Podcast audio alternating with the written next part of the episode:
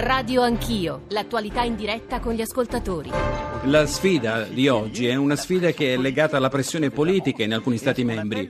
Qualcuno ha strumentalizzato la situazione dell'Europa per creare una tensione politica e giocare con la paura. Mi stupisce questa cattiveria dei francesi che almeno a parole sono i più buoni di tutta l'Unione. Quando parlavo di centri di protezione e identificazione ai confini della Libia, parlavo eh, ai confini esterni della Libia. Sono il Niger, sono il Mali, sono il Chad, sono il Sudan. Oggi ho chiesto anche di visitare un centro di accoglienza e di protezione questo per smontare tutte le menzogne, tutta la retorica in base alle quali in Libia si tortura e si ledono i diritti civili. Questo centro è assolutamente all'avanguardia e mi hanno ringraziato per la posizione ferma del governo italiano di blocco del traffico di esseri umani che vede in queste ONG, non so se consapevolmente o inconsapevolmente, complici e protagonisti. Lamento da parte delle autorità libiche sull'assenza, sulla lontananza delle istituzioni istituzioni europee codesta nave.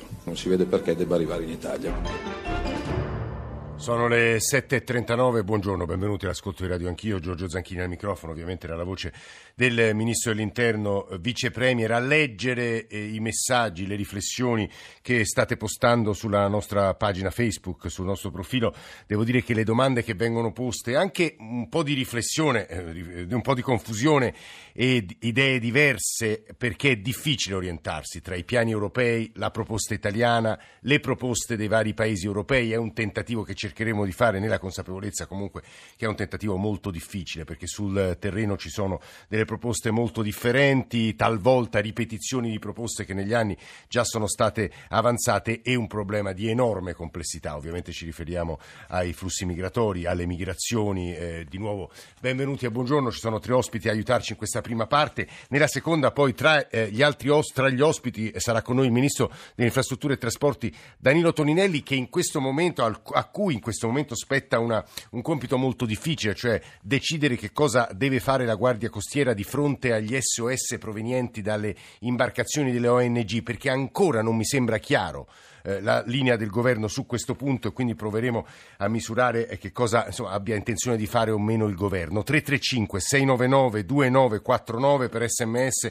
whatsapp, whatsapp audio, radio anch'io, chiocciorai.it per i messaggi di posta elettronica, l'account su Twitter, i social network, la radiovisione, tutti strumenti come sapete vi permettono di dialogare con noi. Dalle 9 e un quarto la nostra eh, periodica fotografia sulla situazione economica del Paese, sulla, sulla scorta, sulla base di dati nuovi dell'Istat sul eh, PIL, sulle differenze regionali. Fanno molta impressione i dati soprattutto relativi al centro Italia, ma anche dei dati Eurostat francamente impressionanti sui NIT, cioè quei giovani che né lavorano né studiano. Quattro regioni italiane del mezzogiorno sono in fondo a tutte le classifiche europee. Di nuovo qui abbiamo bisogno delle vostre testimonianze, delle vostre domande. Io volevo salutare Maurizio Ambrosini, che è uno dei nostri maggiori conoscitori di eh, migrazioni. Ho, ho, insomma, ho, ho qui eh, pa- alcuni suoi recentissimi articoli, ha scritto molto sul tema, insegna a Milano e dirige la rivista Mondi Migranti. Professore, buongiorno, benvenuto. Buongiorno a lei, molto gentile. E ci sono anche eh, Michele Brambilla, eh, direttore della Gazzetta di Parma, editorialista del giornale. Michele, buongiorno, benvenuto. Buongiorno, grazie. E Alessandra Ziniti, eh, collega di Repubblica, che assieme a Francesco Viviano ha scritto questo saggio che ho qui in mano, Non lasciamoli soli, storie e testimonianze dall'inferno della Libia a quello che l'Italia e l'Europa non vogliono ammettere. Alessandra, buongiorno anche a te. Buongiorno, buongiorno. Eh, professor Ambrosini, un po' di chiarezza per gli ascoltatori, con la premessa che non è facile orientarsi di fronte a queste proposte così diverse, a proposte che vengono riproposte, se posso usare eh, questa, questa, ripetizione. Eh, qual è la novità, a suo avviso, degli ultimi giorni? Ma credo che la novità sia una tendenza a proseguire nell'esternalizzazione dei confini europei. Alla fine con accenti diversi, ma più o meno sono tutti d'accordo sull'idea che i rifugiati vadano tenuti lontano dall'Europa. Sono stati fermati in Turchia, sono stati già di fatto fermati in Libia, ricordo che nel 2018 ne sono arrivati 16.000 in Italia, nel 2017 nello stesso periodo 73.000. Quindi in realtà già con gli accordi Minniti il confine dell'Unione Europea era stato portato in Libia, adesso dopo alcune oscillazioni, aver ricevuto in realtà un no dalle autorità libiche, il ministro Salvini propone di portarlo ancora più all'esterno, Sì. verso Niger, Mali, eh, Sudan e altri campioni della difesa dei diritti umani. Nello stesso tempo, l'altra eh, mezza novità è l'inasprimento della guerra contro le ONG. Mm. Eh, credo che i toni si siano alzati sempre più, mi sembra che l'ultima eh, sia quella di non rispondere più agli Sì. SOS in mare. Quello è tecnicamente fattibile, ovviamente poi al ministro Toninelli glielo chiederò, professore. Sì, io non sono un esperto di diritto, ehm, ho sempre saputo che l'obbligo del salvataggio in mare dei naufraghi era un obbligo molto sacro della gente del mare e sancito da vari accordi internazionali. Qui il punto è eh, un po' ipocritamente quello di delegare la Libia al salvataggio.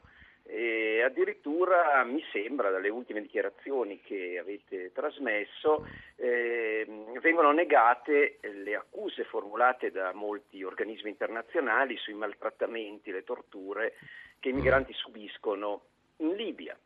Ricordo che la Libia non ha firmato le convenzioni europee sulla tutela dei diritti, le convenzioni internazionali. Guardi, professore, su questo poi umani. adesso sentiremo Alessandra Ziniti che c'è stata, conosce quella realtà, quindi può anche dirci che cosa accade eh, in Libia. C'è un'ultima però domanda che riprende la sua prima affermazione che mi sembra decisiva. Lei diceva eh, si sta acuendo quel processo di tentativo di esternalizzazione eh, della questione, cioè fare degli hotspot, dei centri però in Africa, non in Nord Africa perché i paesi nordafricani, ricordiamolo, per ora hanno rifiutato tutti di avere quel tipo di strutture, quindi più a sud. Mi sembra però che la Francia, la Spagna, ma anche l'UNHCR, cioè eh, eh, eh, l'Associazione Mondiale per i Rifugiati e l'OIM vogliano invece dei centri che siano in Europa, quindi Italia, Spagna, Grecia, pagati dagli europei e qui c'è già il primo motivo di dissidio e di distanza, o no? Ma eh, direi che la strategia è in due fasi. Eh, quelli che non si riesce a fermare in Africa, Eh. fermarli immediatamente dopo il loro arrivo nel sud dell'Europa. Le due proposte sono collegate, in realtà Ah. eh, abbiamo ottenuto eh, ampia collaborazione da governi come la Tunisia, il Marocco, per fermare i transiti. I governi sono molto duri soprattutto verso eh, cittadini di altri paesi che cercano di transitare. Il Niger fa ottimamente la guardia di frontiera negli ultimi tempi con finanziamenti europei, è stato premiato dall'Unione Europea. Quindi in realtà ci sono ehm, appunto molti discorsi che si sovrappongono, Esatto. ma la sostanza è che i governi europei stanno cercando di fermare i flussi di potenziali rifugiati nelle zone di origine e soprattutto di transito, finanziando governi eh, che usano le maniere spicce eh, soprattutto nei confronti appunto di cittadini che sono di altri paesi. E qui potremmo fare un'ulteriore considerazione eh, più politica eh, che di analisi dei flussi, perché diceva il professor Ambrosini, i governi europei in buona sostanza stanno cercando di fermare i flussi, perché, e lo dico anche alla luce dei messaggi che stiamo ricevendo, politicamente non dico ingestibili, ma molto difficili da gestire. Alessandra Ziniti, di nuovo buongiorno, che cosa avete visto in Libia? Che cosa testimoniate in quel, in quel saggio, in quella raccolta di testimonianze e storie? Non lasciamoli soli. Ma guarda, questo è un libro che ovviamente abbiamo scritto negli ultimi sei mesi sapendo che sarebbe stata un'estate calda, ma devo dire non immaginando che saremmo arrivati a questo punto, perché oggettivamente sentire il ministro Salvini di ritorno dalla Libia che dice di avere visitato dei centri all'avanguardia, peraltro li chiama centri di accoglienza e di protezione, io mi chiedo ma di cosa parla? La gente che viene rimandata in Libia, perché qui siamo di fronte a dei respingimenti di fatto, penso a quello che è successo domenica, per esempio, quando un migliaio di persone sono state di fatto respinte dall'Italia e rimandate in Libia, non vengono portate in centri di accoglienza e di protezione, vengono messe in dei veri e propri lager, dei, dei centri di concentramento, non possiamo che chiamarli così. Io inviterei Salvini, piuttosto che andare a visitare improbabili centri in Libia, perché non va a visitare i centri di accoglienza in Italia dove arrivano queste persone? Guarda, io sono stata non più tardi della settimana fa, mm, a Roma, qui a San Giovanni, c'è una clinica di eccellenza gestita sì. da Medici Senza Frontiere che eh, si prende cura eh, delle persone vittime di tortura. Oggi è la giornata internazionale delle vittime di tortura. Sì. Io lì ho visto veramente delle cose orribili, ho visto dei ragazzi di 18-19 anni con i numeri marchiati nel braccio come a Dachau, perché venduti all'asta come schiavi, chiamati ogni mattina a, ad andare a lavorare, non vengono neanche chiamati co- con i nomi. Cioè, eh, abbiamo visto un ragazzo di eh, 19 anni che è arrivato a 16 con la sorella al confine con la Libia, lì dove vorrebbero fare questi meravigliosi hotspot, ovviamente al momento assolutamente inconcepibili, e siccome era troppo mingherlino e denutrito per essere venduto come schiavo, hanno pensato bene di farne il becchino del mare. Questo ragazzo in tre anni è stato costretto a um, seppellire 3.000, 3.000 corpi di eh, persone. Non più tardi di una settimana fa, sulla nave 18 della Guardia Costiera, che è bontà del governo è stata fatta approdare a Catania, è sceso un bambino eritreo di 8 anni, 8, il quale ha raccontato ai mediatori di aver affrontato questo viaggio da solo, di essere partito da casa da solo a sei anni e mezzo e poi ha detto per otto mesi ho lavorato in Libia lavorato otto anni, che tipo di lavoro gli hanno chiesto? A otto anni i trafficanti lo hanno impiegato a fare l'inserviente in una mm. connection house, sì. come si chiamano, dove ovviamente altro che inserviente, diciamo questo bambino ha visto di tutto, per non parlare delle donne che sappiamo violate, torturate, tutte quelle che arrivano incinta qui non arrivano certamente incinta dei loro mariti, ma sono tutto, tutti purtroppo frutti di stupro. Allora è un campionario di orrori e soprattutto di storie agghiaccianti di persone che hanno un nome e un cognome e che noi purtroppo, io dico noi, anche noi come operatori dell'informazione, un po' per abitudine, un po' diciamo per gioco forza, continuiamo a considerare dei numeri, sono delle persone e mm. come tale il principio di umanità dovrebbe venire prima di qualsiasi politica. Guarda Alessandra, mentre eh, tu parlavi dopo aver ascoltato le parole del professor Ambrosini, eh, do conto e li giro anche a Michele Brambilla, così tiene un po' assieme punti di vista diversi, do conto di quello che ci stanno scrivendo i nostri ascoltatori, poi riprenderemo, ripartiremo dalle loro voci subito dopo il GR1 delle 8, 335 699 2949. Per favore, ogni mattina queste paternali sono ormai per noi insopportabili, basta buonismo, ci scrive un altro ascoltatore, ma c'è ancora bisogno di discutere, mi sembra molto evidente come la pensa la maggioranza degli italiani, il voto di domenica lo ha dimostrato, gli italiani sono stanchi, impoveriti e anche se provate a convincerci della bontà dei processi eh, migratori e della necessità di mostrare un atteggiamento umanitario e solidale, semplicemente per noi è troppo faticoso. Insomma, credo sia mh, mm, non, interessante l'aggettivo più sbagliato del mondo perché in realtà è drammatico quello che sta accadendo, eh, però eh, va letto nella sua complessità questo processo e io lo giro a Michele Brambilla, direttore direttore Gazzetta di Parma, editorialista del giornale. Michele.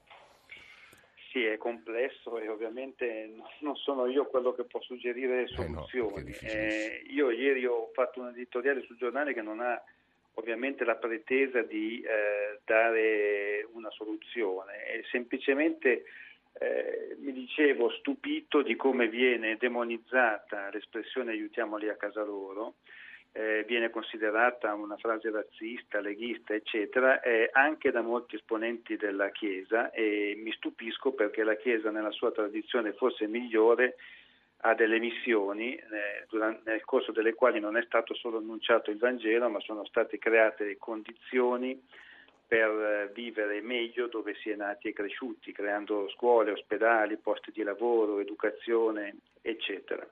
Ora eh, è ovvio che eh, aiutare a casa loro è difficile, eh, so benissimo anche che noi occidentali abbiamo la coscienza sporca perché spesso i nostri aiuti eh, sono soldi con i quali i satrapi e i delinquenti di quei paesi comprano armi, fanno colpi di Stato, guerre civili, eccetera. So benissimo che c'è stato anche un colonialismo di rapina, so benissimo che guarda cosa ha fatto la Francia in Libia solo pochi anni fa. Sì però ehm, nella drammaticità di questo fenomeno epocale che è una migrazione di massa, eh, è sbagliato eh, illudere le persone che l'Occidente, l'Europa possa accogliere tutti, perché non è possibile. E quindi eh, con forme da decidere, con strategie da studiare, ma è indispensabile pensare anche a cambiare e migliorare il modo di aiutare questi poveracci nei paesi eh, di origine, perché eh, funziona meglio perché non si privano quei paesi delle forze migliori, dei giovani, delle persone più forti, delle persone più istruite, perché sono più contenti loro a stare lì e perché noi non è che ci laviamo la coscienza, noi dobbiamo veramente, ma noi intendo non i politici, intendo ciascun cittadino, rinunciare a qualcosa di sé. Faccio un esempio banalissimo, sì. ma con ehm, tutte le organizzazioni che fanno le adozioni a distanza, eh. per noi basta rinunciare a volte a poche decine di euro al mese o all'anno per far crescere un bambino eh, in condizioni igieniche dignitose, avere un asilo, una cioè, scuola, Michele, mi, Michele, mi sembra che tu ci stia dicendo, ed è l'osservazione che giro per chiudere poi a Maurizio Ambrosino, tu ci stia dicendo creiamo le condizioni affinché eh, non ci siano questi spostamenti di popoli, anche se, mm, professor Ambrosini, forse sottovalutiamo talvolta il dato del tasso di natalità. Se i tassi di natalità sono quelli che ci sono adesso in Africa, in realtà il il, eh, una risposta quale quella suggerisce Michele Branvilla forse è impossibile, irrealistica, professore? Ma guardi, bisogna conoscere i dati per discutere. Sì. Eh, le migrazioni nel mondo sono sostanzialmente stabili eh, intorno ai 250 milioni di persone. Eh, il 3,4% della popolazione mondiale. Dal 1990 sono cresciuto di un modesto 0,5% ah. e soprattutto non vengono dai paesi più poveri del mondo. Qui è l'errore. I migranti in Italia vengono da Romania, 1.200.000, Albania, Marocco, cioè paesi intermedi e che significa questo però, professore? In, altri, in, altre parti del mondo vengono da paesi intermedi. Eh. I paesi più poveri non riescono a, in realtà a far partire grandi numeri di migranti. Eh, I paesi poverissimi dell'Africa in realtà producono pochi migranti e migranti che non riescono a uscire se non in minima parte dall'Africa subsahariana. Nel, a sud del Sahara l'87% delle migrazioni sono interne a quella zona. Quindi l'associazione tra eh, l'aiuto allo sviluppo e eh. fermare le migrazioni è sbagliata da questo punto di vista. Inoltre, in un primo tempo, quando un paese comincia a svilupparsi, aumenta le migrazioni, come è avvenuto all'Italia a suo tempo. Certo, questo, questo va ricordato, questo è un punto importante. Sì. Il paese che oggi è alla testa delle emigrazioni nel mondo è l'India. L'India si sta sviluppando e il numero di persone che partono è cresciuto moltissimo rispetto al passato. E quindi cosa ci dobbiamo aspettare? Lo so che in un minuto è assurdo, però provi, professore. Sì, eh, noi credo che dobbiamo differenziare varie categorie di migranti. In realtà ci sono gli studenti, ci sono i migranti qualificati, sì. ci sono le infermiere. Se noi segmentiamo, eh, ci rendiamo conto che di alcuni migranti noi abbiamo bisogno, mm. alcuni sono ben accetti e quindi eh, dobbiamo fare politiche mirate mm eh, per diverse categorie di persone. È questo, è questo per esempio riaprire le migrazioni stagionali per lavoro, come hanno fatto gli Stati Uniti con il Messico, per disingolfare il canale dell'asilo. È, è questo che mi pare in questa fase storica mancare del tutto. C'è riuscito in parte la Germania negli ultimi anni, ma altri paesi, e temo in primis l'Italia negli ultimi anni, non credo ci siano riusciti. Come capirete questi erano soltanto degli elementi per provare a leggere eh, in parte processi giganteschi che hanno uno strettissimo correlazione connessione e collegamento con l'attualità. Non a caso abbiamo pensato di invitare il ministro Toninelli in apertura di seconda parte di Radio Anch'io, subito dopo il giornale radio. Grazie, seppur per questi cenni, perché ovviamente approfondire è molto difficile ad Ambrosini, Brambilla e Ziniti, ma torneremo ad occuparcene. 335 699 2949. Grazie signora per l'ascolto, ci risentiamo più o meno tra una mezz'ora.